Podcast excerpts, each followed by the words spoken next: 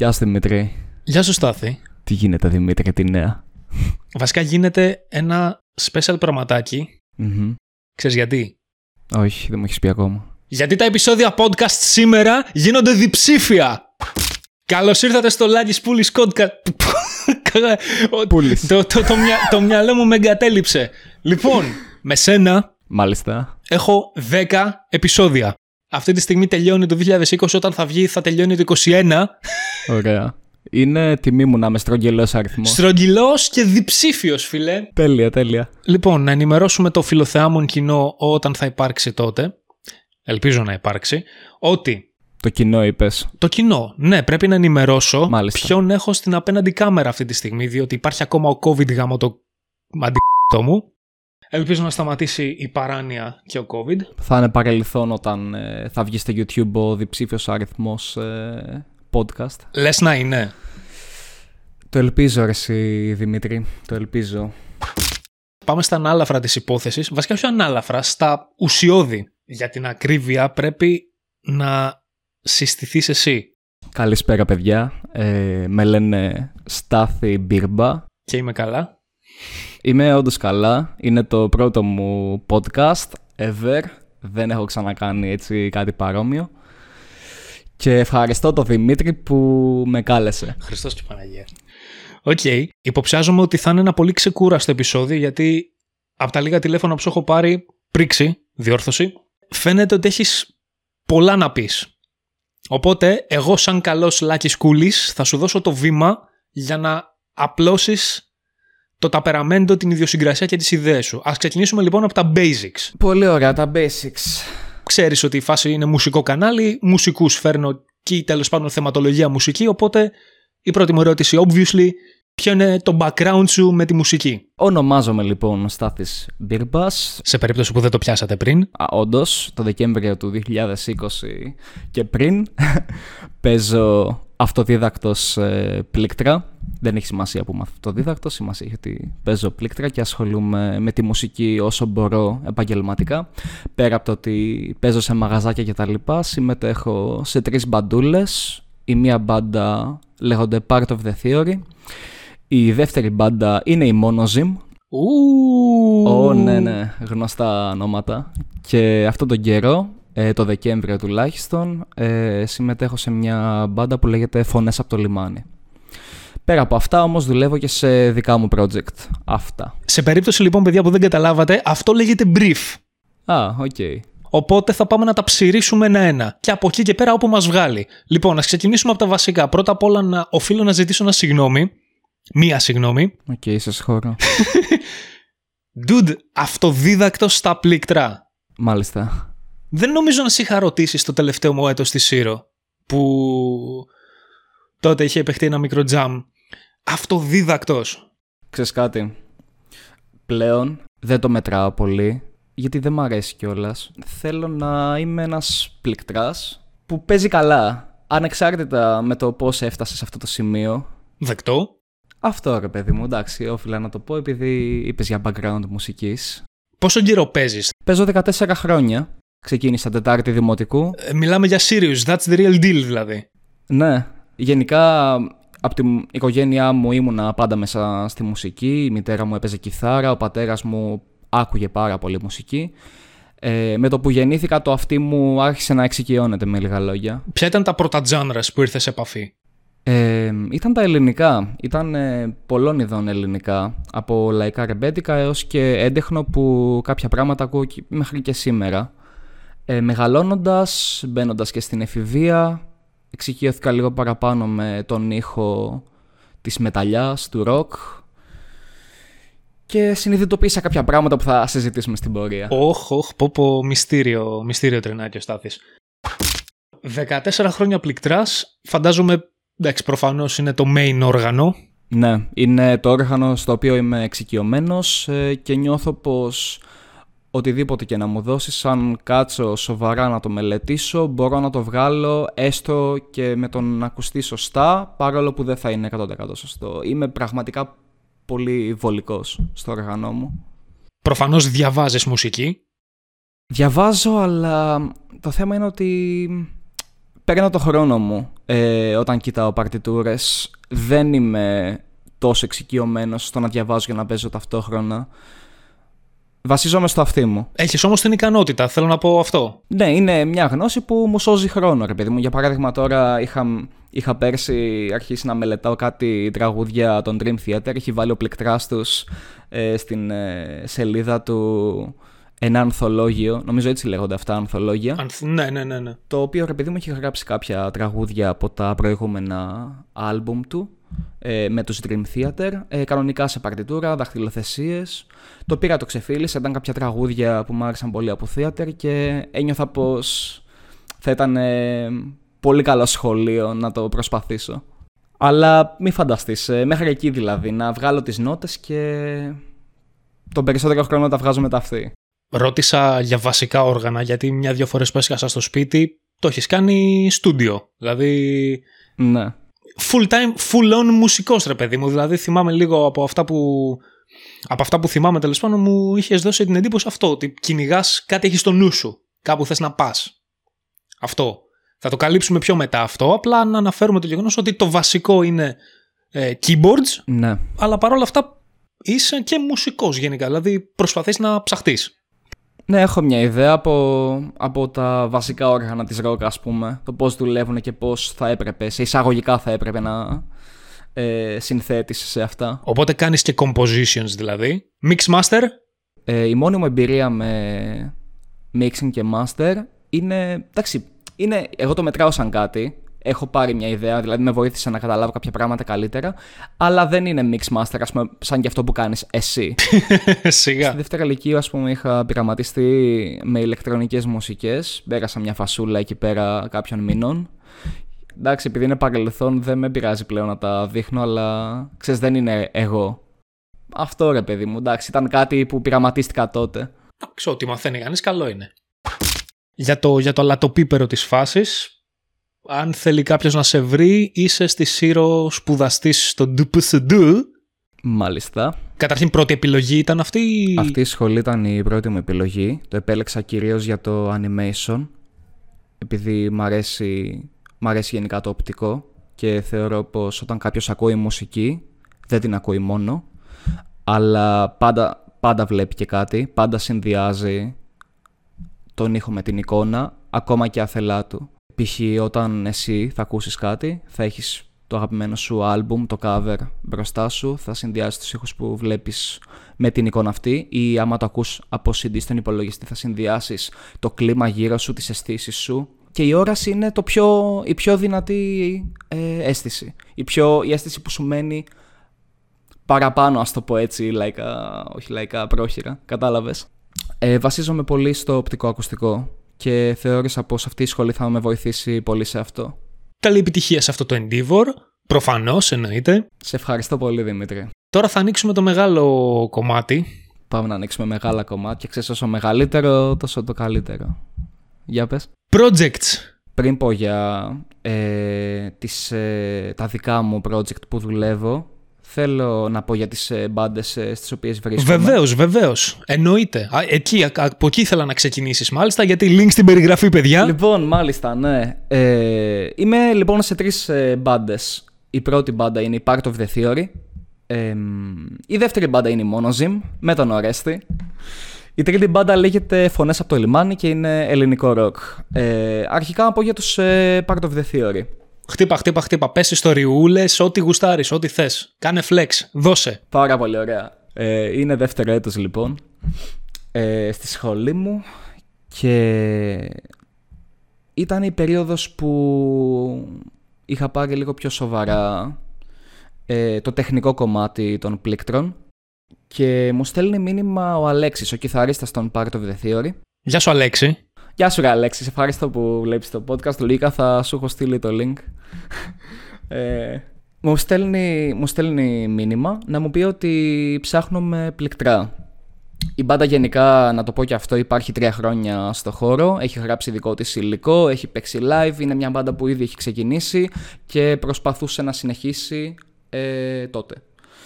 Ε, η μπάντα θυμίζει πάρα πολύ όχι θυμίζει, είναι, θεωρείται soundtrack, ατμοσφαιρικό, progressive ε, rock. Γενικά δεν μου αρέσουν καθόλου οι ταμπέλες και τώρα που το πάω δηλαδή με πιάσε μια... Αλλά... Το ήξερε ότι ήσουν απληκτράς και είπε στοχευμένα σε σένα ότι ψάχνουμε αυτό ή, ή απλά γνωριζόσασταν και έτυχε ας πούμε να, να σε ρωτήσει μήπως ξέρεις κανένα μουσικό ξέρω εγώ και απ' έξω απ' έξω σου λέει ε. Έγινε το κονέ μέσω γνωστού γνωστού όχι, μέσω γνωστού σκέτο, όχι γνωστού γνωστού. Ε, αυτός ο γνωστός λοιπόν ήταν ένας ε, τραγουδιστής με τον οποίο είχαμε τζαμάρει σε μια φάση και έτυχε να τον ξέρει. Και με πρότεινε λοιπόν ο τραγουδιστής στον ε, κιθαρίστα. Οπότε μου στέλνει ο Αλέξης να μου πει ότι ψάχνουμε πληκτρά. Εγώ είχα ακούσει τη μουσική τους. Δεν τους ήξερα μέχρι τότε, τότε το άκουσα πρώτη φορά ε, όλο το υλικό τους Okay. Και ήταν, ήταν κάτι επαγγελματικό, Δημήτρη. Ήταν, Σου άρεσε αυτό που άκουσες; Ναι, σίγουρα μου άρεσε, αλλά ήταν επαγγελματική δουλειά. Ήταν προσεχμένη δουλειά, ξέραν τι κάναν τα παιδιά, έχουν αίσθηση του τι συμβαίνει στη μουσική. Mm. Λοιπόν, και πέρα από το ότι μου άρεσε όντως η μουσική, ήταν, ήταν, ήταν για μένα, ας πούμε, στο μυαλό μου το τέλειο ξεκίνημα καριέρας, πες το. OK. Okay. Okay. Ε, είναι στη local σκηνή τα παιδιά, στην ε, Αθήνα. Είναι πόσες άλλες μπάντες. Αθηναϊκή σκηνή, αυτό ήθελα Μάλιστα, να σου πω. ναι, ναι, είναι στην Αθήνα. Δεν υπάρχουν ε, πολλές μπάντες που να ακούγονται έτσι. Έτσι, πολύ, το γενικεύω και το αφήνω έτσι. Πάντως είναι πολύ σημαντικό που το λες αυτό, γιατί όταν ας πούμε είσαι κάποιος φαινομενικά άγνωστος σε αυτούς και λες ειλικρινώς ότι ξέρεις τι, το θεωρώ γάμα το ξεκίνημα για την καριέρα μου, πρέπει να νιώσει κι άλλος μουσικός καλά, γιατί έχει δώσει αυτό το προφίλ του επαγγελματία και του προσβάσιμου ατόμου. Οπότε κούντος στην πάντα, ξέρω ναι, εγώ. Γενικά, τώρα μια ε, άσχετη παρένθεση, γενικά είμαι πολύ υπέρ του να δείχνεις ότι εκτιμάς, όταν εκτιμάς ειλικρινά την ε, αξία κάποιου ανθρώπου. Γι' αυτό μην είστε μουνόπανα ρε μαλάκες, δηλαδή έλεος. Ε, εντάξει, ναι, καλό είναι, ρε παιδί μου. Ωραία, κούντος λοιπόν στην πάντα. Αμέ. Ε, με όλη την ειλικρίνεια μπορώ να σου πω ότι η σοβαρότητα των παιδιών και ο επαγγελματισμός τους με εμπνέει και εμένα να ασχολούμαι παραπάνω με την μπάντα, με τη μουσική γενικότερα και πιστεύω πραγματικά σε αυτή την μπάντα ότι μπορεί να τα καταφέρει επαγγελματικά. Το πώς θα καταφέρει μια μπάντα να ε, φτάσει κάπου είναι ένα θέμα που θα συζητήσουμε αργότερα. Γενικά, παιδιά, να ξέρετε, έχω φτιάξει μια θεματολογία που θέλω να μιλήσω. Μαλάκα, στο τι μυστήριο, Δημήτρη. τι μυστήριο πλάσμα. Έλα, έλα, χτύπα, χτύπα, χτύπα, χτύπα. Ε, να το πω και αυτό, τα παιδιά δεν με πήραν την πρώτη φορά. Όπα. Και πέρασε ένας χρόνος μέχρι να, με ξε- να με ξαναδοκιμάσουν. Οπότε φτάνουμε στο. Ήταν το twist που ήθελα έτσι να. Πω, Να πω. Πω, πω. Ε, τα παιδιά δεν με πήραν ε, γιατί ε, την ε, τότε εποχή ας πούμε πως δεν ταιριάζαμε μουσικά ε, και εγώ ο ίδιος ίσως να μην το είχα πάρει τότε τόσο σοβαρά. Δεν σε έριξε όμως, δηλαδή θα μπορούσες να απογοητευτείς. Θέλω να πω... Καθόλου. Ε, πάντα, πάντα προσπαθώ να δείχνω το καλύτερό μου εαυτό. Ε, άπαξ και το κάνω αυτό, είμαι χαρούμενος με τον εαυτό μου. Τώρα για τη συγκεκριμένη οντισιόν... Ε, Την πρώτη ή τη δεύτερη; Είχα μάθει τα... τη δεύτερη, Οκ. την πρώτη, συγγνώμη, την πρώτη Ναι, ναι. audition. Είχα μάθει τα κομμάτια. Πάντα μπορείς να τα μάθεις καλύτερα. Οι αυτοσχεδιασμοί ήταν ε, που κάναμε και ακόμα δεν είχα τόσο άνεση να παίζω. Ίσως είχες και το άγχος του να ικανοποιήσεις υπέρ του δέοντος, ας πούμε. Δηλαδή αυτό το, όχι κάτσε να δείξω ότι το έχω και αυτό τελικά σε κράτησε πίσω ή δεν υπήρχε; Ναι, αυτό είναι κάτι που συμβαίνει να ξέρεις. Ε, γενικότερα με την εξάσκηση και την παρουσίαση είναι, είναι και τα δύο, δύο διαφορετικές ε, διαδικασίες. Ε, στην εξάσκηση προφανώς είσαι πιο άνετος, όταν όμως ξέρεις ότι πρέπει να κάνεις μια καλή εικόνα, σου βγαίνει, σου βγαίνει λίγο όχι Σαν να όπως πας σε το μια περιμένεις. εξέταση ένα πράγμα, ρε παιδί μου. Νιώθεις αυτό τον κόμπο στο στομάχι, λες αυτό που πω ρε πούστε μου, είμαι αρκετά καλός, έχεις αυτή τη, τις δεύτερες σκέψεις. Τελειώνει η οντισιόν, πέρασε ένας, ε, πέρασαν κάποιες εβδομάδες. Μου έστειλε, μου έστειλε ο Αλέξης να μου πει ότι εν τέλει το και το, ε, δεν πέρασες, ε, Klein. ε, συνέχισα εγώ να ασχολούμαι με τα δικά μου project και τις ιστορίες μου και φτάνουμε στο τέλος της φετινής καραντίνας που η πληκτρού την οποία είχαν βρει ε, έφυγε από την μπάντα. Εγώ λοιπόν βλέπω τα story της ε, μπάντας και σκέφτομαι δεν έχω να χάσω απολύτως τίποτα. Δώστε μου μια δεύτερη ευκαιρία. Είχε περάσει ένας χρόνος, θεωρώ πως είχα οριμάσει περισσότερο μουσικά, ε, σίγουρα, όσο περνάει ο καιρός, μαθαίνεις. Ναι, γιατί ασχολήθηκα και παραπάνω. Γενικότερα, κάθε τέτοια εμπειρία παρόμοια, είτε είναι ένα live ας πούμε, που μπορεί να μην πήγε καλά για το χύψη λόγο, είτε μια αποτυχημένη, σε εισαγωγικά αποτυχημένη οντισιόν, ε, είναι κάτι ρε παιδί μου που θα έπρεπε να σου δίνει κίνητρο να προσπαθήσει παραπάνω, να προσπαθείς για κάτι καλύτερο. Εγώ το είχα πάρει λοιπόν αυτό. Πάντα, πάντα τέτοιες εμπειρίες τις παίρνω σοβαρά, τις ε, αξιοποιώ και τις. Ε, μεταστοιχιώνω σε καλύτερο, καλύτερη, πώς το λένε. Μαλάκα ε, μας γλέντισε, τι, τι λέξη λέξη. Όπα, το, το κατέμοιασα. Ε, ναι, εντάξει. Το, το μετέτρεψα, μετέτρεψα λοιπόν αυτή την ε, εμπειρία σε μάθημα και προσπάθησα παραπάνω για τη δεύτερη μου οντισιόν. Έμαθα τα τραγούδια ακόμα καλύτερα. Βασικά τα έμαθα άψογα.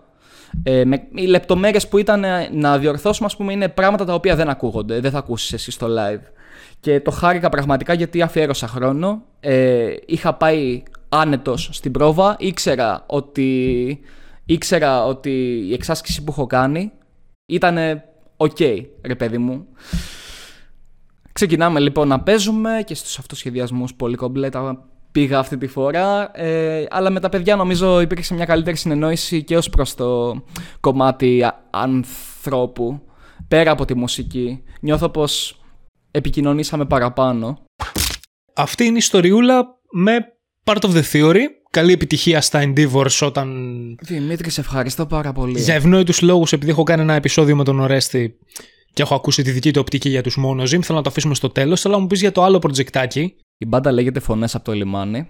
Φωνές από το λιμάνι, OK. Okay. Όλα ξεκίνησαν από κάποιες πρόβες που είχα με τον κύριο Ελευθέριο Χαρικοφτάκη από την ε, Σύρο τον οποίο ξέρεις. Είναι ο... Εδράζεται στη Σύρο αυτό το σχήμα; Όχι, όχι, αυτό είναι το θέμα. Ο, ο Λευτέρης ήξερε έναν τραγουδιστή από την Αθήνα, τον Πάνο τον Μακρύ, ο οποίος έχει τις φωνές από το λιμάνι. Η μπάντα παίζει ελληνικό ροκ, ωραία.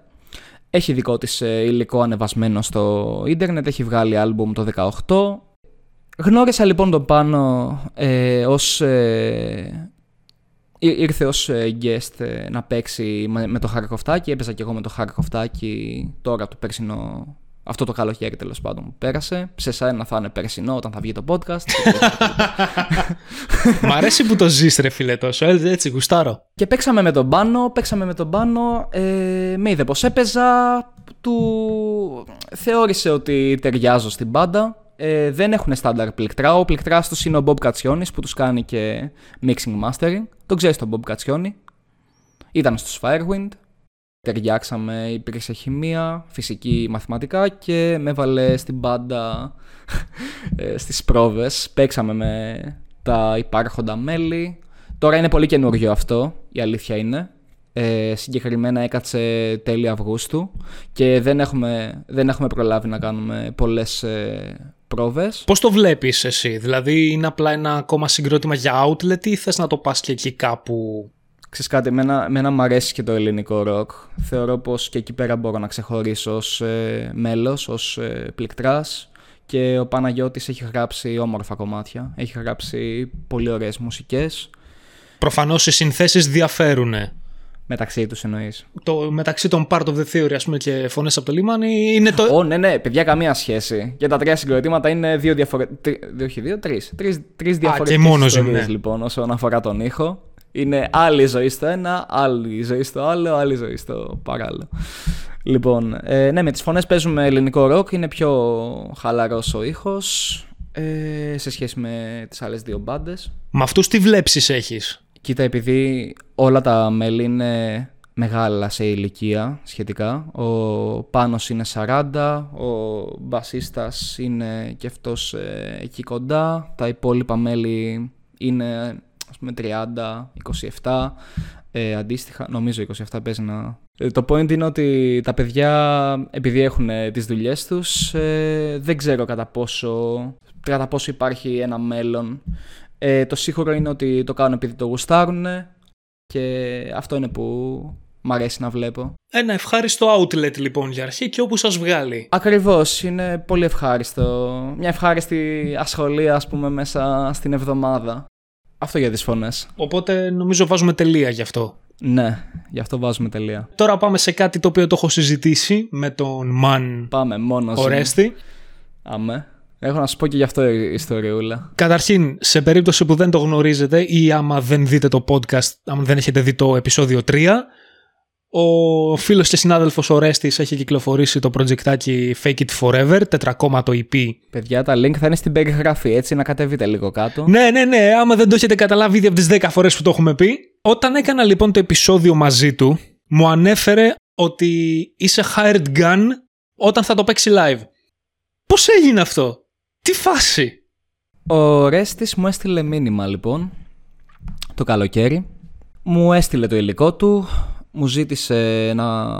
Μου ζήτησε, με ρώτησε αρχικά αν παίζω funk. Ε, αν ασχολούμαι, η φάση είναι ότι δεν παίζω funk. Ούτε είχα ασχοληθεί στο παρελθόν.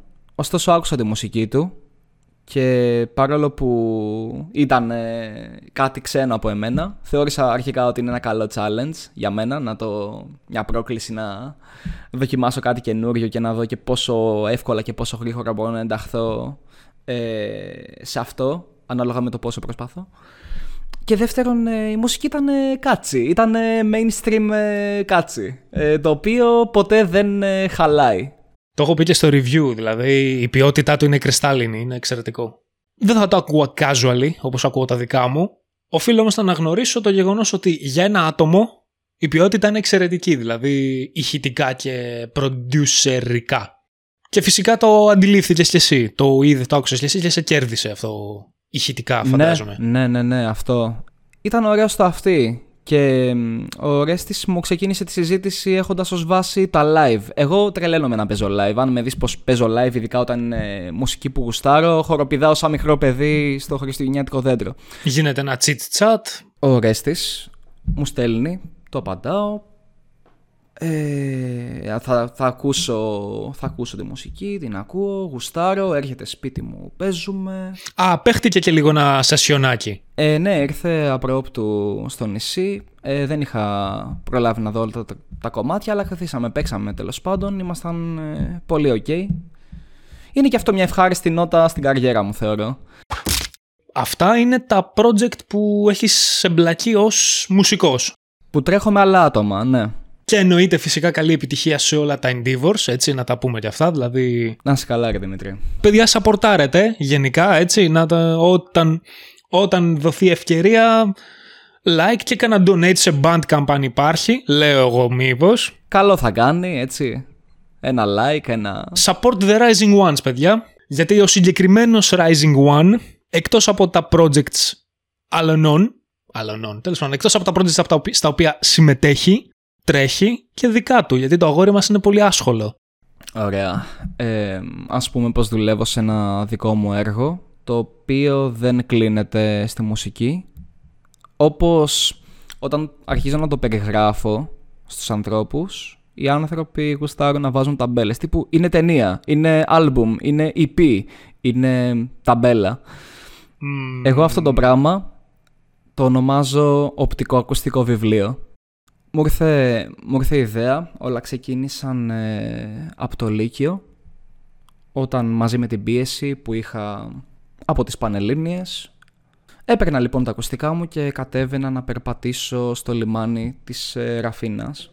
Είχα φτιάξει ας πούμε μια συνήθεια μέσα σε, αυ- σε εκείνον τον χρόνο, κάθε Τετάρτη πριν το φροντιστήριο, ένα-δύο ώρο πριν συνήθως, να παίρνω ένα καφέ, να βάζω ακουστικά, να ακούω τις μουσικές μου και να παίρνω μια πολύ συγκεκριμένη διαδρομή.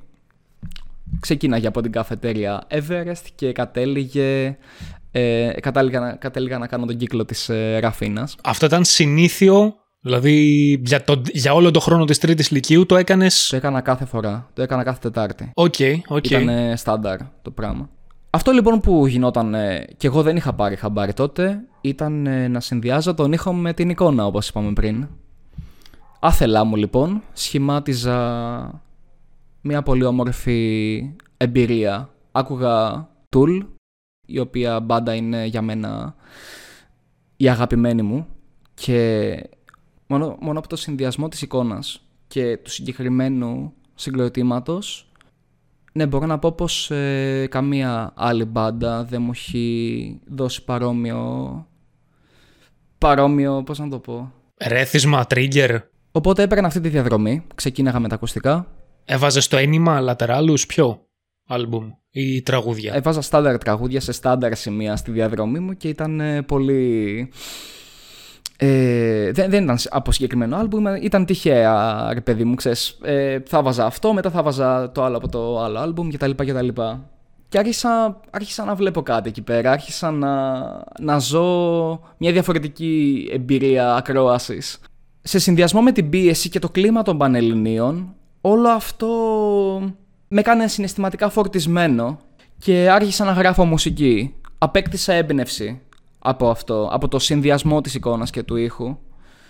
Και το συνέχισα λοιπόν. Συνέχισα παράλληλα και να γράφω μουσική. Θυμάσαι τι εικόνες έβλεπες; Περπατούσα το βράδυ πολλές φορές και άλλες εκείνες τις ε, Τετάρτες. Ήταν οι πιο δυνατές μέρες οι Τετάρτες, αλλά έκανα και μόνος μου βόλτες παράλληλα να το κάνω αυτό. Αλλά σκέψου, άκουγα αυτή τη μουσική και είχα μπροστά μου μια θάλασσα, σκοτεινά, τα πάντα, και ένα φεγγάρι είναι ένα παράδειγμα από τα πολλά που έχω ζήσει. Στη Ραφίνα γενικά υπάρχει, υπάρχει και το χειρό της Ραφίνας, το οποίο έχει άλλη ιστορία από πίσω του και με, με ενέπνευσε πάρα πολύ και αυτό στο να γράψω μουσική. Αντίστοιχα περπατούσα στο λόφο του χειρού μέσα από τα δέντρα, διαφορετικά τραγούδια τότε ή μπορεί και καμιά άλλη μπάντα, π.χ. η Όπεθ, άλλη μεγάλη μπάντα που με έκανε να, να νιώθω όμορφα με το οπτικό. Αυτό που ήθελα να σε ρωτήσω είναι αυτό το ότι δεν φανταζόσουν την εικόνα. Έβλεπες κάτι, ένα, το, ένα τοπίο, κάτι στο περπάτημα. Το έβλεπα, το ζούσα. Και τύχαινε να, η εικόνα αυτή να εφαρμόζει άψογα στον ήχο.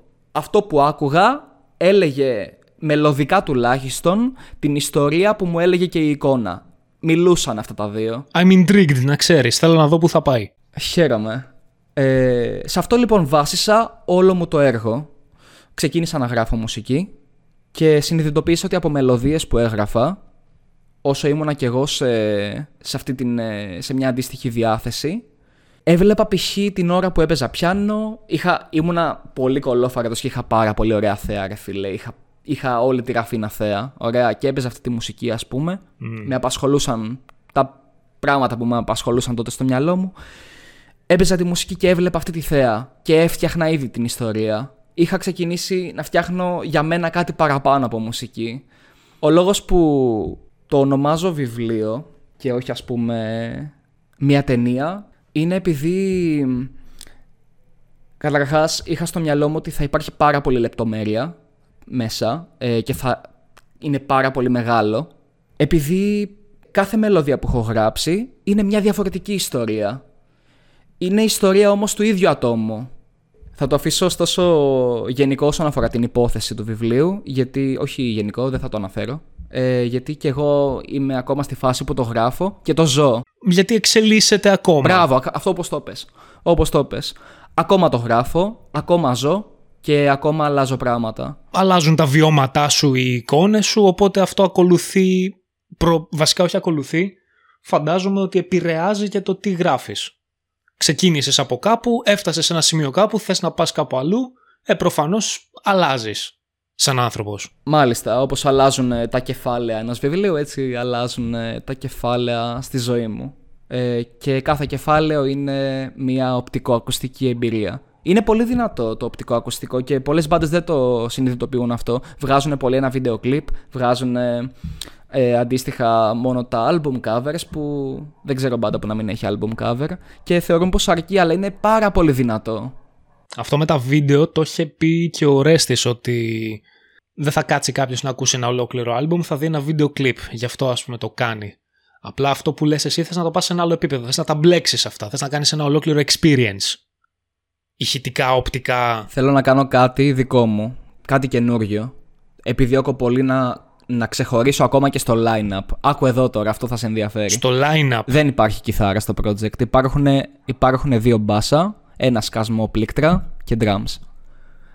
Α πούμε, πόσες μπάντες υπάρχουν που το κάνουν αυτό. Το arrangement δηλαδή περιλαμβάνει αυτό. Ναι, αλλά όσο, όσον αφορά το τι ξεχωρίζουν, δεν, δεν αναφέρομαι μόνο ας πούμε, στο επιφανειακό ότι, ok, okay, δύο μπάσα, ok, okay, χαίρομαι πολύ. Ο ήχος όμως που έχω καταφέρει να βγάλω μέσα από τα μπάσα αυτά ε, είναι διαφορετικός, ας πούμε, από ένα κλασικό σχήμα κιθάρα, μπάσο, drums. Γενικά το point είναι ότι προσπαθώ να ξεχωρίσω παντού.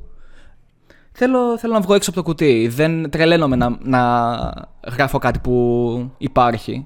Ε, να συνθέτω κάτι που υπάρχει. Δεν, δεν το μπορώ καθόλου αυτό. Δεν, δεν έχει νόημα για μένα.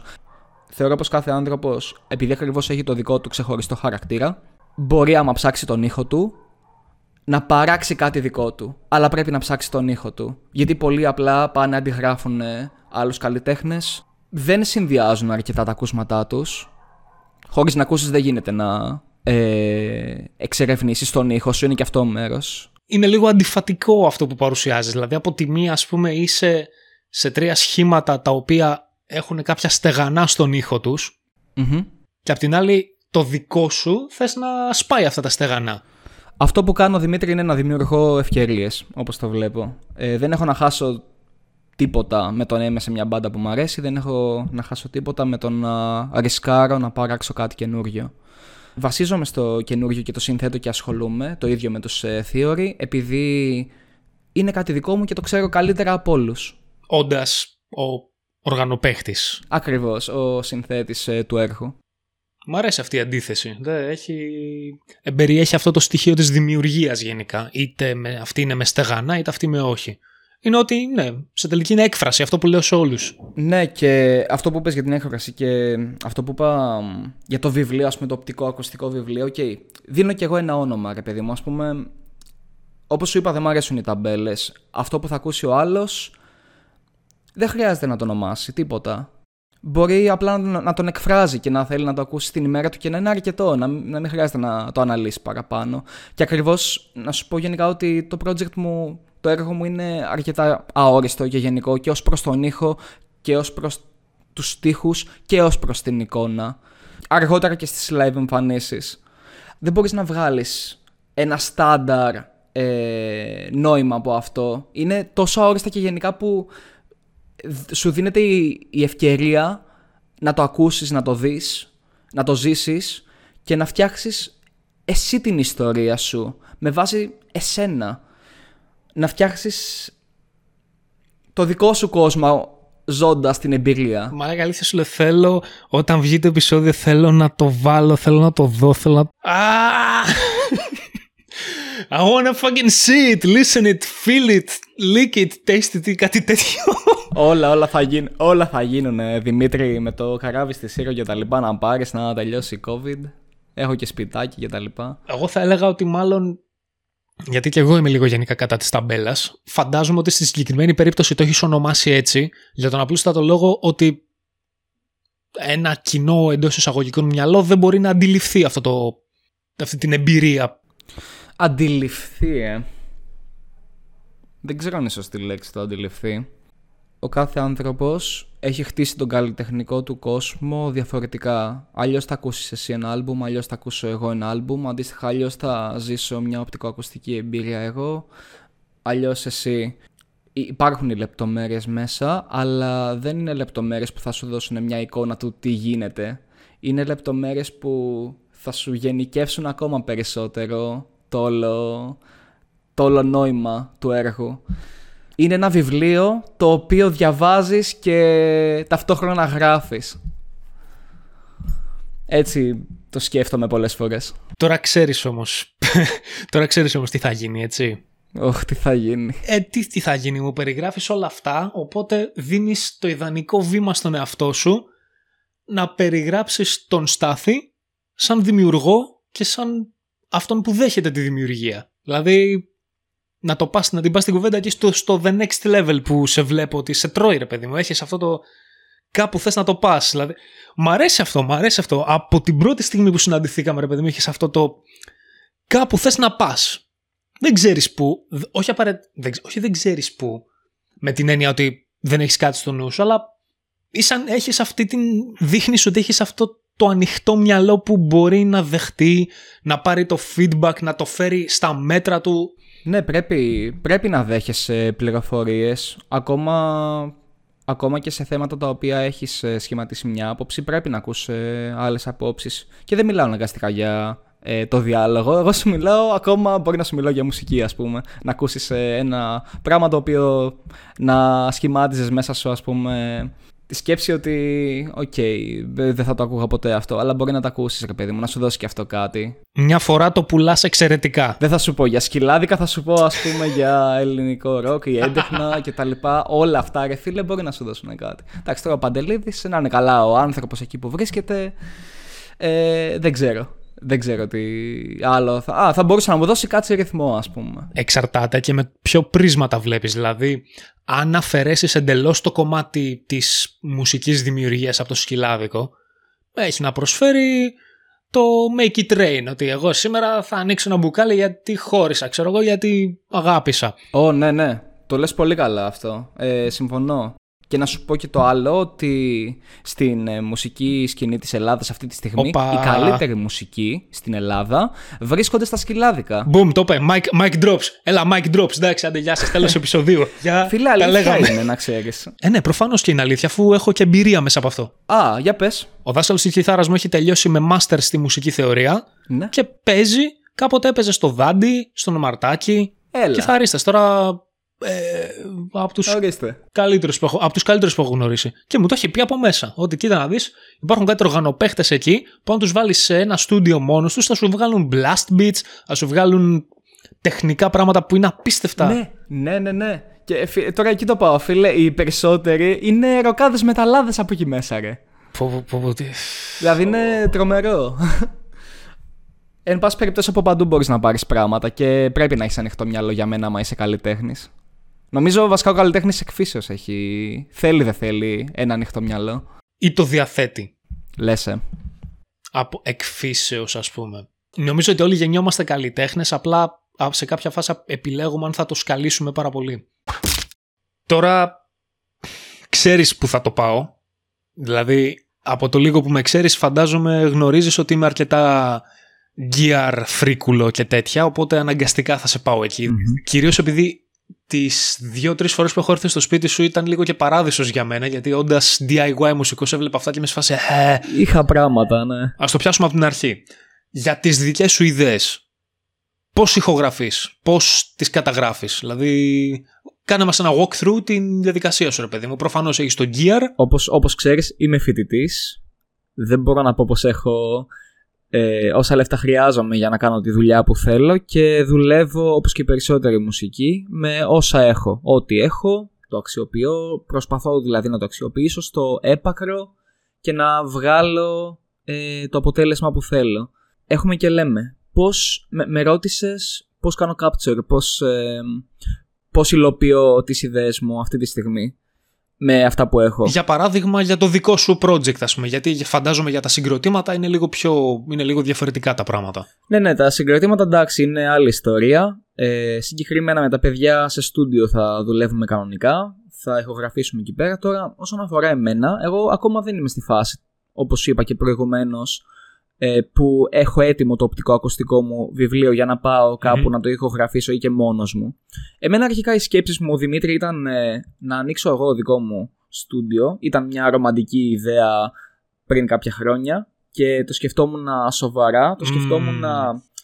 εμ, από την οπτική ότι θα έχω όλο το χρόνο μπροστά μου και όσο ελευθερία γουστάρω να πειραματιστώ, να δοκιμάσω, να κάνω, έναν- να κάνω βασικά όσους ιδεασμούς θέλω για να φτάσω σε ένα αποτέλεσμα που ούτε εγώ κάνω ίδιος περίμενα ότι θα έχω.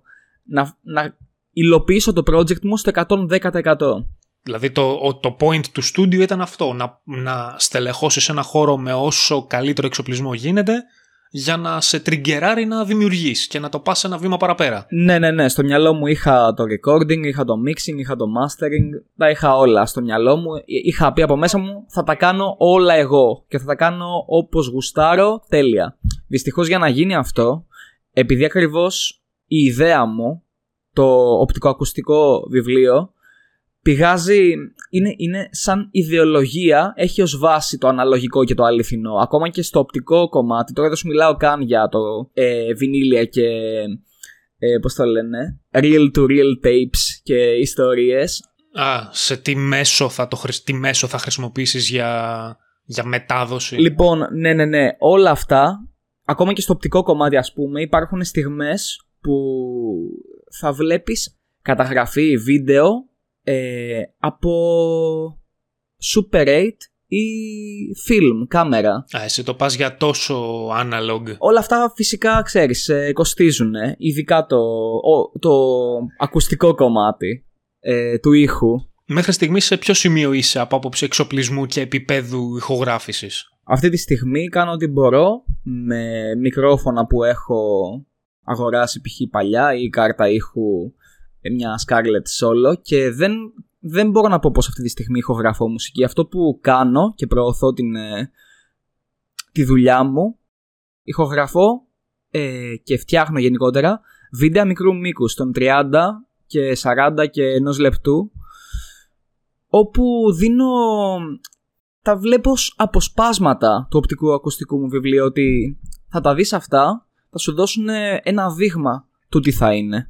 Κάποια sneak peeks ας πούμε. Μπράβο, μπράβο. Sneak peeks που από μόνα τους αρκούν για να κάτσεις να χαζέψεις, να τα δεις και μια και δυο και έξι και εφτά φορές και να μπορείς να τα απολαύσεις σε ένα βαθμό. Το πάω βήμα-βήμα λοιπόν. Είναι και καλή διάρκεια για το YouTube νομίζω, δηλαδή μέσα στο attention span, δηλαδή όσο χρειάζεται για να τραβήξεις το ενδιαφέρον και να περάσεις και το νόημα που θες. Ε, δουλεύω με ό,τι έχω Δημήτρη. Ε, αυτά έχω τόσα λεφτά έχω αυτή τη στιγμή, αυτά μπορώ να κάνω αυτή τη στιγμή. Το ιδανικό για μένα θα ήταν να τα κάνω όλα, όλα αναλογικά. Αν όχι όλα, τουλάχιστον το κομμάτι της ηχογράφησης και αντίστοιχα για το οπτικό της καταγραφής. Αυτά τα δύο τουλάχιστον έχω πει στο κεφάλι μου ότι ε, είναι η ιδέα του project. Αν τα κάνω ε, ψηφιακά, για μένα θα είναι σαν να κοροϊδεύω το project μου. Γιατί όλο αυτό, όλο αυτό έχει ως ιδέα το vintage, το, το αναλογικό. Είναι όλη η ιδέα από πίσω. Ε, δεν ξέρω πόσο μπορείς να το καταλάβεις αυτό.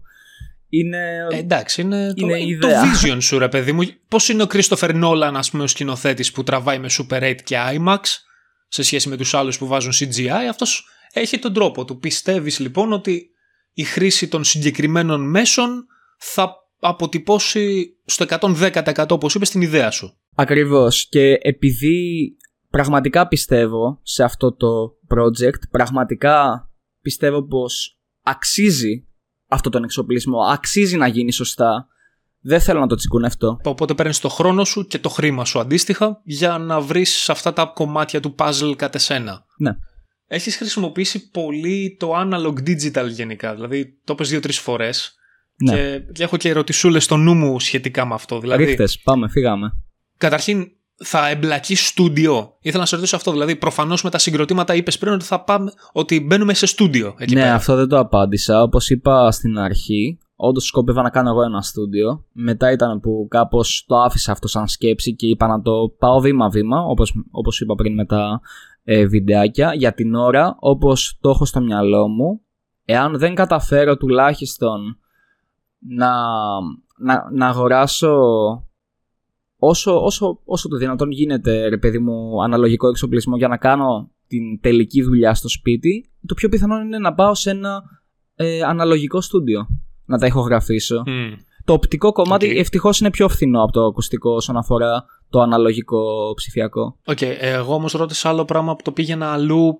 Με την... Για αρχή σκεφτόμουν, είχα στο νου μου περισσότερο το κομμάτι home μουσικός ή όσο γίνεται στο στούντιο, studio okay. oriented. Okay. Ή ένα blend από τα δύο. Λοιπόν, άμα έχεις 300 ευρώ στο budget σου να αγοράσεις μια τίμια κάρτα ήχου, θεωρώ πως το να τα μπλέξεις αυτά τα δύο είναι το καλύτερο που μπορείς να κάνεις. Γλιτώνεις λεφτά από την ηχογράφηση, κάνεις όσα takes θέλεις, το πας σε ένα στούντιο, σου κάνει mix ή master και είσαι έτοιμος. Με την προϋπόθεση ότι έχεις όσο καλύτερη πηγαία, όσο καλύτερα πηγαία αρχαία γίνεται. Ε, ναι. Εφόσον έχεις κάνει, έχεις βρει τα τέλεια takes. Αυτό δεν εννοείς. Ναι, ναι, ναι, ότι προσπαθείς για το καλύτερο όσες φορές χρειάζεται Μμμ. με το δικό σου gear ας πούμε, με τις δικές σου δυνατότητες και πας παραπέρα, οκ. Αυτό αρκεί για μένα. Με τα συγκροτήματα παίζει μπλέξιμο ή επειδή εκεί είστε περισσότερα άτομα είναι πιο εύκολος ο διαμοιρασμός στα φράγκα οπότε λέτε ας πούμε το στούντιο είναι μονόδρομος ή θα μπορούσατε ας πούμε στο home studio όπως κάνουν πολλά σχήματα ας πούμε να κάνεις ένα pre-production σε home studio και να κατέβεις με demo σε studio για να τα ηχογραφήσεις κανονικά. Αυτό είναι μια συνηθισμένη τακτική. Δηλαδή πώς το κόβεις ότι θα εξελιχθεί με τα σχήματα; με το Spark of the Theory είναι κάτι σαν μίξη των δύο επειδή ο Αλέξης με τη Βίκη, η τραγουδίστρια και ο κιθαρίστας έχουν εξοπλισμό σπίτι τους, έχουν την πολυτέλεια σε εισαγωγικά να ηχογραφήσουν, να μας στείλουν κάποιο κομμάτι. Ο Αλέξης χειρίζεται και τα DO, τα προγράμματα επεξεργασίας ε, ήχου. Για τελικές ηχογραφήσεις, album, single, official, όχι demo, θα είναι σε ένα επαγγελματικό στούντιο με κανονικό πιάνο, drums, με καλά μικρόφωνα. Οπότε για το Spark of the Theory μπορείς να πεις ότι είναι μια μίξη των δύο, τα χρησιμοποιούμε και τα δύο. mm Είπες ότι οι vocalist και ο κιθαρίστας έχουν δυνατότητα ηχογράφησης στο σπίτι Ναι. και ανταλλάσσετε μεταξύ σας tracks από ό,τι κατάλαβα. Ξέρεις, τώρα δεν μου έρχεται μια συγκεκριμένη φάση, αλλά είμαι σίγουρος ότι, ότι κάποια στιγμή έχει στείλει υλικό που ηχογράφησες στο σπίτι. Δηλαδή κάτι δε- δεν μπορεί. Αυτά τα αρχεία είναι πρόχειρες ιδέες, είναι capture, ας πούμε, μια πρόχειρη ηχογράφηση ότι «Α, κοιτάξτε αυτή την ιδέα, ας πούμε, στο ένα vocal line ή ένα riff κιθάρας». Είναι ολοκληρωμένο πράγμα. Ότι έκανα ένα πρόχειρο mix master, ας πούμε. Άμα, άμα στείλει ιδέα ο Αλέξης ή η Βίκη θα είναι μια πρόχειρη ιδέα την οποία θα εξετάσουμε και θα πειραματιστούμε. Αλλά κατά κύριο λόγο τα παιδιά ηχογραφούν ε, στο σπίτι κυρίως για teasers και covers ας πούμε, που μπορεί να μην χρειαστεί ένα στούντιο. Μετά πάμε στους ε, monozyme. Με τον Ορέστη δεν έχω συζητήσει πάρα πολύ αυτό το ζήτημα. Από ό,τι έχω καταλάβει είναι πολύ όπως λες και εσύ DIY τύπος. Αλλά ναι, αυτός γενικά το κοντρολάρει το όλο θέμα ηχογραφήσεις. Αυτός ε, από ό,τι μου έχει πει έχει ηχογραφήσει τα κομμάτια Ισχύει, ισχύει. σε, σε σπίτι. Εκεί ο ρόλος σου είναι live μουσικός δηλαδή. Είναι να προσφέρεις live υπηρεσίες. Ναι, μπορείς να το πεις αυτό. Ο Ρέστης ε, έτσι με πλησίασε. Αν προκύψει όμως και ενδεχόμενη συνεργασία, είσαι ανοιχτός.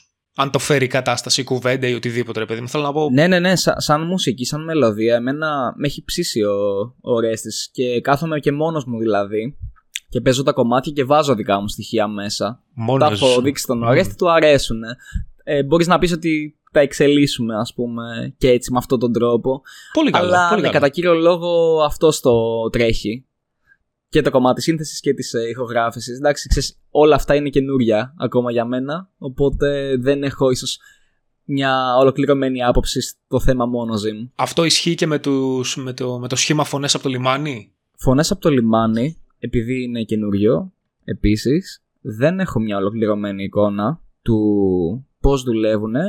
Από ό,τι μου έχει δώσει να καταλάβω ο Πάνος, ο τραγουδιστής τους, σε στούντιο όλα τα κάνουν, από θέμα ηχογράφησης τουλάχιστον. Σύνθεση γράφει ο Πάνος, τραγούδια και στην ακουστική κιθάρα, αλλά ναι, και εκεί από κοντά δηλαδή δοκιμάζουμε πράγματα. Έχεις πολύ επαγγελματική νοοτροπία. Με την έννοια φαίνεται ότι σε ενδιαφέρει προφανώς το αποτέλεσμα το τελικό και σε ενδιαφέρει όμως να, να χρησιμοποιήσεις και τα πιο ποιοτικά μέσα. Τα πιο επαγγελματικά μέσα. Οπότε θέλω να το πάω στο, στο κομμάτι επαγγελματίας μουσικός στην ψωροκόστενα. Από την αρχή το είπες κιόλας ότι πας full time ότι η βλέψη σου, η προσδοκία σου, η επιθυμία σου είναι για επαγγελματική καριέρα, να βιοποριστείς από αυτό. Προτεραιότητά μου, ακριβώς, προτεραιότητά μου αυτή τη στιγμή που μιλάω είναι η μουσική μου και το να δημιουργήσω ευκαιρίες για να πετύχω. Αυτό που κάνω και δεν σου είπα στην αρχή, ναι μεν σπουδάζω στη Σύρο, κάθε Σαββατοκύριακο παίρνω το πιάνω μου, τα πλήκτρα μου, τα βάζω σε ένα ταξί και πάω να βρω την πάντα μου. Είναι κουραστικό, αλλά στο τέλος της ημέρας αξίζει τον κόπο, αξίζει το κάθε βήμα, αξίζει την κάθε ανάσα, αξίζει τα λεφτά, αξίζει την κούραση, αξίζει για μένα. Αυτή τη στιγμή είμαι χαρούμενος έτσι. Είσαι διατεθειμένος να φτάσεις για να πετύχεις το στόχο σου επαγγελματικά whatever it takes, θα κάνεις οτιδήποτε ξέρω εγώ. Ή τέλος πάντων ναι, ναι, οτιδήποτε δεν έχετε αντίθετα στην ηθική ξέρω εγώ. Γιατί μιλώντας για αυτό το πράγμα το χαρακτηριστικότερο παράδειγμα που μου έρχεται ας πούμε είναι τη μουσική ας πούμε στα ελληνάδικα. Τι με αυτό; Ότι από εμπειρίες ρε παιδί μου που έχω μιλήσει με κόσμο που είχα μιλήσει με κόσμο, συγκεκριμένα με τον δάσκαλο κιθάρας μου, που με έλεγε ότι υπάρχουν εξαιρετική μουσική σε νυχτερινά κέντρα για το κομμάτι του βιοπορισμού. Και υπό κανονικέ συνθήκες δεν θα παίζανε αυτά που έχουν την έκφραση. Εκεί θέλω να καταλήξω. Στην, στο αντικρουόμενο κομμάτι το θέλω να παίζω αυτό και να βγάζω λεφτά από αυτό versus θέλω να βγάζω λεφτά από αυτό άρα θα παίξω κάτι άλλο. Δηλαδή εκεί θέλω να δω πόσο διατεθειμένος είσαι. Δηλαδή πώς το βλέπεις, πώς βλέπεις το σκηνικό στην Ελλάδα με τους επαγγελματίες μουσικούς. Δηλαδή... Το ιδανικό για μένα και ένας από τους στόχους μου είναι να ασκώ τη μουσική, να ασκώ τις τέχνες με δικούς μου όρους και να μπορώ να ζω από αυτό. Είναι ίσως από τους πιο δύσκολους στόχους που μπορεί να βάλει ένας καλλιτέχνης. Mm. Θεωρώ πως επειδή αγαπάω πραγματικά αυτό που κάνω και προσπαθώ και το τρέχω, θεωρώ πως θα τα καταφέρω. Απλά ναι, αντιλαμβάνεσαι ότι ειδικά σε μια χώρα όπως εδώ ας πούμε στην Ελλάδα που δεν... Πας να μου κάνεις πολύ καλή πάσα έτσι για το τι πάω να πω. Δεν θέλω να, δεν θέλω να, να πω... Ρε παιδί μου, δεν θέλω να πω αρνητικά πράγματα. Θέλω, θέλω να προσπαθήσω να είμαι ειλικρινής και αντικειμενικός χωρίς να προσβληθούν δύο-τρεις συγκεκριμένοι, ξέρω εγώ. Δηλαδή, Ok, okay, okay. να δηλαδή... σε βοηθήσω λίγο να το συζητήσουμε. δεν έχω την Ελλάδα. δεν έχω την Ελλάδα ως... Ε, πώς να το εξηγήσω δεν πιστεύω θα πετύχω στην Ελλάδα αυτό το στόχο. Ok. Okay.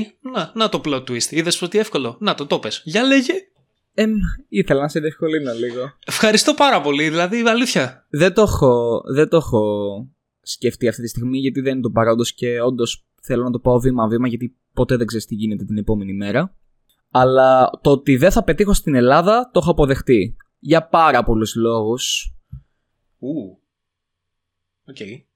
Ο κύριος λόγος είναι επειδή η Ελλάδα ως σκηνή δεν, δεν ευνοεί τους καλλιτέχνες, δεν τη νοιάζει το καινούριο, δεν τη νοιάζει το... Το καινοτόμο, το διαφορετικό, ξέρω εγώ. Πώς θα μπορούσα να το πούμε ευγενικά; Υποθέτω απλά, απλά θέλει να μείνει στο σίγουρο, Δημήτρη. Βασικά το είπες εσύ, οπότε ναι. Ατακάρα. Ήταν, όχι, ήταν πολύ καλό. Πολύ καλό. Χαίρομαι. Αλλά ναι, όσον αφορά τώρα άλλες χώρες, δεν έχω ψαχτεί. Δεν έχω δει τι θα με βοηθήσει περισσότερο ακόμα. Έχω πλάνα για σπουδές στο εξωτερικό. Συγκεκριμένα σε μια σχολή στο Λονδίνο. Μεταπτυχιακό μετά, τη, μετά το DPSD. Όχι, δεν είναι μεταπτυχιακό. Η σχολή λέγεται ΣΑΕ και υπάρχει και στην Ελλάδα. Κάτι μου λέει. Η ΣΑΕ στο Λονδίνο, ωστόσο, τίνει να φέρνει πολύ μεγάλα ονόματα τύπου θυμάμαι μου έλεγε ένας ηχολήπτης ότι σε εκείνη τη σχολή πήγε να διδάξει κάποια σεμινάρια ο ηχολήπτης των Pink Floyd.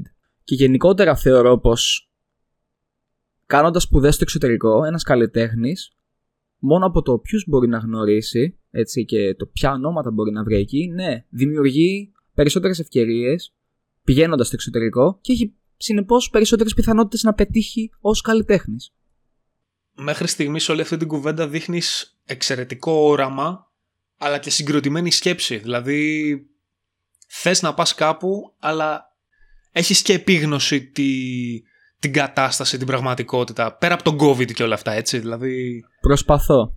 Προσπαθώ. Γιατί ξέρεις καμιά φορά τίνω, τίνω όντως ε, λόγω της έμπνευσης, λόγω κάποιων ε, πολλών χαρούμενων στιγμών στη ζωή μου να ενθουσιάζομαι να φεύγω από την πραγματικότητα. Αυτό είναι πολύ καλό γιατί είναι η ώρα να γράψω το βιβλίο μου εκείνη τη στιγμή, είναι η ώρα που κάθομαι στο πιάνο με ένα χαμόγελο και συνθέτω. Μμμ. Από την άλλη, ξέρεις, ίσως, ίσως ξεχνάω, ίσως, ίσως δεν είναι η καλύτερη στιγμή να κάνω πλάνα για το μέλλον. Αλλά ναι, χρειάζεται ο ρεαλισμός και το καλύτερο και το ιδανικότερο είναι να προσαρμόσεις τα θέλω σου σε αυτόν. Τα λες ωραία. Δε, δε- είμαι, προσπαθώ να κάτσω ξεκούραστος πίσω και να απολαύσω στάθη. Πάμε στο, σε αυτό που θέλεις τώρα, στο debate. Έχεις αναφέρει ότι σε ενδιαφέρουν κάποια κομμάτια εξοπλισμού τα οποία ε, ξεφεύγουν λίγο από το digital age. Για εξήγα λίγο. Δηλαδή, αναλογικός ήχος, αναλογική εικόνα. Βασικά, να σου απαντήσω στο τι κερδίζεις, τι χάνεις. Αυτό κυρίως. Δηλαδή, αναλογικό ψηφιακό, τι κερδίζεις, τι χάνεις. στο μυαλό μου όλο αυτό ξεκίνησε με μια ιδέα. Τι εννοώ, ότι όλο αυτό το concept ξεκινάει από το παλιό, από το παλιό μοδίτικο, από τις παλιές τεχνικές, από το παλιό σχολείο, σαν ιστορία, σαν σύνθεση, οπότε θεωρώ πως ο καλύτερος τρόπος να μεταφράσω αυτές τις σκέψεις μου, τις νότες μου, τις εικόνες που έχω σχεδιάσει στο μυαλό μου, θεωρώ πως ο καλύτερος τρόπος να το μεταφράσω αυτό είναι μέσω του αναλογικού, που είναι ό,τι πιο κοντινό στη σκέψη μου. Μμμ. Οπότε καθαρά κύριος λόγος είναι η ιδέα πίσω από αυτό, το ότι βασίζεται στο αληθινό, βασίζεται στο παλιό. Γι' αυτό θέλω τουλάχιστον στο κομμάτι της καταγραφής και της ηχογράφησης να τα κάνω όσο μπορώ αναλογικά. Μμμ. Γιατί όπως σου είπα και πριν, θα είναι σαν να κοροϊδεύω την ιδέα μου. Μμ. Θέλει λεφτά, δεν είναι κάτι που θα γίνει από τη μία μέρα στην άλλη, αλλά θεωρώ πως θα αξίζει τον κόπο. Είμαι σχεδόν σίγουρος. Λέω σχεδόν γιατί κάποια πράγματα δεν τα έχω ψάξει εντελώς ακόμα. Έχω ψάξει τα πολύ βασικά. Και είναι και το απρόβλεπτο. Δεν ξέρεις τι θα σου φέρει. Δηλαδή, μπορεί να αποκτήσεις τελικά Μπράβο, τον εξοπλισμό επίσης. και να δεις ότι αντιμετωπίζεις κάποιες δυσκολίες, χτύπα ξύλο ή κάτι, οτιδήποτε, ξέρω εγώ. Μπορείς να το πεις μια ρομαντική ιδέα. Το να γινόταν έτσι, για μένα θα ήταν το ιδανικό. Ε, και εγώ θα συνεχίσω να σου εύχομαι να το πετύχεις, ρε φίλε. Δε, τι τώρα. να, να μην λέμε μαλακίες. Σε ευχαριστώ Δημήτρη. Οπότε, έτσι όπως το παρουσιάζεις, είναι θέμα προτίμησης analog digital. Είναι δηλαδή το τι εξυπηρετεί τον κάθε καλλιτέχνη να αποτυπώσει την ιδέα του. Ναι, και για να είμαι απολύτως ειλικρινής μαζί σου, έχω ακούσει βινίλιο, έχω ακούσει ε, CD, έχω ακούσει το YouTube από τα ακουστικά μου. Ναι, οκ, δεν είναι το ίδιο πράγμα. Το αν το προτιμώ ή όχι δεν το ξέρω ούτε εγώ. Γιατί δεν το έχω ακούσει αρκετές φορές. Είναι αυτό που σου είπα.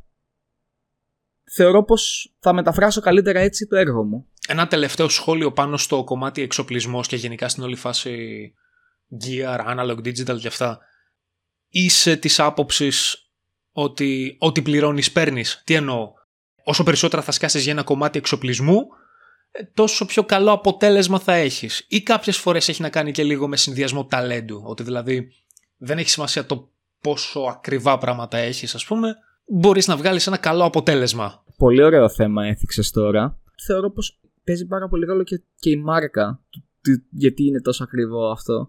Υπάρχουν ε, πράγματα που μπορείς να κάνεις για να πάρεις ε, το, ένα καλό ήχο με λιγότερα λεφτά σε σχέση με το να πληρώσεις πολλά λεφτά και να πάρεις ας πούμε, τον ίδιο ήχο ή χειρότερο.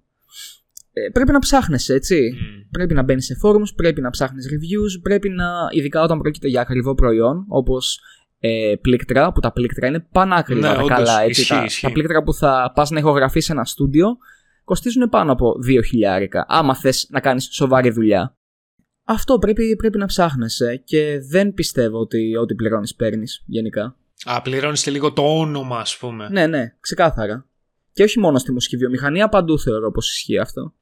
Ε, ελεύθερη αγορά beats. Μετά τι με ρώτησες, κάτι άλλο με ρώτησες. και Μετά είπα- σε ρώτησα το, το κομμάτι αυτό, το ότι είναι ανάγκη ένας artist είτε είναι σε σπίτι είτε είναι σε στούντιο να έχει το πιο pristine, το πιο Α, ναι. ακριβό τιμολογιακά κομμάτι εξοπλισμού για να βγάλει ένα καλό αποτέλεσμα ή μπορεί να δημιουργήσει. Ωραία, Καλό. λοιπόν, θα προσπαθήσω να σου πω, θα προσπαθήσω να σου πω μια ιστορία. Όπα. Ξεκίνησα λοιπόν το πιάνο Τετάρτη Δημοτικού Μμμ. με ένα πιάνο των 200 ευρώ. Alright. Το πιάνο ήταν ό,τι έπρεπε για να μάθω μουσική. 10 χρόνια είχα το ίδιο πιάνο. Έκανα την πρόοδό μου σε αυτό. βελτιώθηκα, αλλά θεωρώ πως το αξιοποίησα στο 120%. Έφτασα σε ένα σημείο, για να σου απαντήσω και στην ερώτησή σου, έφτασα σε ένα σημείο που λόγω του εξοπλισμού μου ξεκάθαρα δεν μπορούσα να πάω παρακάτω. Δεν μπορούσα να βελτιωθώ ως άνθρωπος τεχνικά. Mm. Άνθρωπος, πληκτράς. Μουσικός, Συγγνώμη, ως μουσικός. άνθρωπος- Ναι, άλλη κουβέντα. Ως μουσικός, Σύστρα. τεχνικά. Ε, δεν μπορούσα να κάνω την ίδια εξάσκηση. Βασικά, οι, ίδια, οι ίδιες ασκήσεις που θα έκανα, ας πούμε, σε ένα άλλο καλύτερο πιάνο, με βαρικεντρισμένα πλήκτρα που θα μου έκαναν ε, ε, τα δάχτυλα πιο δυνατά. Ίσως οι ήχοι που θα είχε θα, θα μου καλλιεργούσαν περισσότερο το αυτή. Πολλά πράγματα παίζουν. Μμ. Λοιπόν, ναι, ε, θεωρώ πως με κράτησε πίσω από ένα σημείο και έπειτα αυτό το πιάνο και έπρεπε για να προχωρήσω τεχνικά ως μουσικός, να γίνω καλύτερος στο όργανό μου, να πάρω κάτι πιο ακριβό. Δεν γινόταν αλλιώς. Μμ. Οκ. Ήταν σαν να μην έχεις... Είναι, από ένα σημείο και έπειτα είναι σαν να μην έχεις πιάνο σπίτι σου. Πρέπει για να γίνεις καλύτερος να πηγαίνεις και στο φίλο σου που έχει ένα Μμ. καλύτερο. Δεν ξέρω, κάπως έτσι το βλέπω. Ναι, ωστόσο δεν το περιόρισες στην τιμή από ό,τι κατάλαβα. Το περιόρι... ο- Δεν είπες δηλαδή ότι πρέπει να πάρω ένα ακριβότερο πιάνο για να γίνω καλύτερος. Είπες ότι πρέπει να πάρω ένα το οποίο θα μου προσφέρει περισσότερα ερεθίσματα. Το οποίο μπορεί να είναι και mid-priced, ας πούμε. Ναι, να, να σου φέρω ένα παράδειγμα. Το πιάνο που είχα ήταν. Ε, ε, όχι ελαφρύ κεντρισμένο, πώς τα λέμε, μωρέ. Τα πλήκτρα τα οποία δεν έχουν. ε, β- δεν έχουν σφυρί, τέλος πάντων, ρε παιδί μου. Δεν είναι η προσωμείωση του σφυριού. Ναι. Πλαστικό, μηχανικό, απλό, απλό μηχανισμό πλαστικό, ξέρω εγώ. Όπως τα- Μπράβο, ναι, ναι. Και σκέψου ότι είναι πολύ εύκολο να πατήσεις αυτά τα πλήκτρα. Να παίξεις ένα τραγούδι, τίποτα, για πλάκα. Μμμ. Αν πας τώρα σε ένα κανονικό πιάνο και παίξεις πιο δύσκολα κομμάτια, πιο γρήγορα κομμάτια. Σου φύγουν τα Θα δάχτυλα. πεθάνεις. Στο ένα λεπτό θα, θα είναι σαν να έχεις τρέξει μαραθώνιο. Πω, πω. ε, θα είναι πολύ δύσκολο. Γιατί δεν, δεν, γιατί δεν έχεις ασκήσει, Μμμ. εξασκήσει μάλλον την αντοχή σου. Χρειάζεσαι από ένα σημείο και έπειτα, ας πούμε, ένα πιάνο που μπορείς να πάρεις και με 300 ευρώ. Έτσι, δηλαδή, όντως όπως είπες, δεν έχει να κάνει τόσο με την τιμή, αλλά να έχει βαρικεντρισμένα πλήκτρα. Εκεί πέρα, ναι. Εκεί πέρα, ας πούμε, το πας ένα βήμα παραπάνω, παρακάτω, μάλλον. Αυτό το extra feature που θες. Αλλά αυτό ναι, το ναι. πιάνο, συνεχίζω την κουβέντα, δεν θα έχει τους καλούς ήχους που θα έχει ένα πιάνο των χιλίων ευρώ. Το οποίο Μμμ. ήταν και το επόμενο, ε, η επόμενη αναβάθμιση που έκανα κατευθείαν μετά το πρώτο μου πιάνο. Ναι, ναι, ναι. Εκείνο, Οκ. ας πούμε, θεωρώ πως μου, πέρα από τα βαρικεντρισμένα πλήκτρα, μου προσέφερε περισσότερα πράγματα. Ε, έμαθα κάποια πράγματα για τους ήχους, ας πούμε, και έκατσα και ψάχτηκα μόνος μου. Γιατί ακούγεται έτσι αυτό το Hammond, γιατί ακούγεται έτσι αυτό το κλαβινέτο. Σε κάλυψα. Ο καλά, τι, δε, το, το πήγες όπως είπες to the next level. Βασικά, νομίζω ότι εδώ είναι ένα πολύ καλό σημείο για τελεία, γιατί πραγματικά, όπως είπα και πριν, είχα ένα από τα καλύτερα, όχι ένα, το καλύτερο επεισόδιο, κατ' εμέ. Το εκτιμώ, Δημήτρη. Χαίρομαι πολύ. Αν μπορώ να δώσω ένα χειροκρότημα έτσι παλαμάκι, ελπίζω να μην κλιπάρει. Στάθης Μπίρμπας, everybody. Κλαπ, κλαπ, κλαπ, κλαπ, κλαπ. Κάνω και εγώ να ακούγεται πιο πολύ άνθρωποι. Χειροκροτήστε! Πάμε, πάμε. Εγώ θα σου πω, σε ευχαριστώ πάρα πολύ για την παρέα σου, σε ευχαριστώ πάρα πολύ για το insight σου. Τσεκάρατε τα link στην περιγραφή ρε παιδιά γιατί γαμώ το κερατό μου. Εγώ είμαι fucking intrigued αυτή τη στιγμή. Θέλω να τα ακούσω, θέλω να δω που θα πάει. Και εγώ θέλω να δω που θα πάει. Σας εύχομαι να πάτε όσο ψηλά αντέξετε με όλους και με όλα. Wow. για πες, για πες. Ο ένας μπορεί να αντέξει μέχρι ένα σημείο. Collectively όμως πάει πιο πάνω. Βασικά δεν ξέρω, απλά όσο ψηλά θέλετε. αναλόγως στη συνεργασία. Εγώ προσωπικά το πιστεύω ότι με τα άτομα που συνεργάζομαι αυτή τη στιγμή, όντως μπορεί να πάει πιο πάνω. Και για άλλη μια φορά, σε ευχαριστώ Δημήτρη. Σκυπάραμε φαντάνο bitches. Ήταν τόσο γαμάτο content αυτό το podcast που δεν χρειάζεται καν συμπληρώματα. Πώς σας φάνηκε; Μμ; Δεν νομίζω ότι μπορούν να μας απαντήσουν τώρα. Έτσι, αλλά... μπράβο. Έτσι. ναι. Αυτό ακριβώς. Λοιπόν, οπότε θες να πεις κάτι για το κλείσιμο; Ε, το... το κλείσιμο είναι απαραίτητο για να μην συνεχίζεται ένα βίντεο για πάντα. Οπότε εντάξει, θα ας κλείσουμε επίσημα. Like Coolies Podcast επεισόδιο 10. Το καλύτερο επεισόδιο μέχρι τώρα. Μαλάκες μπείτε δείτε το, κοινοποιήστε το, κάντε το share. Ελπίζω να το δει κόσμος αυτή τη φορά. Οπότε, τα λέμε στο επόμενο. Παιδιά, αντίο. Καλή συνέχεια. Γεια!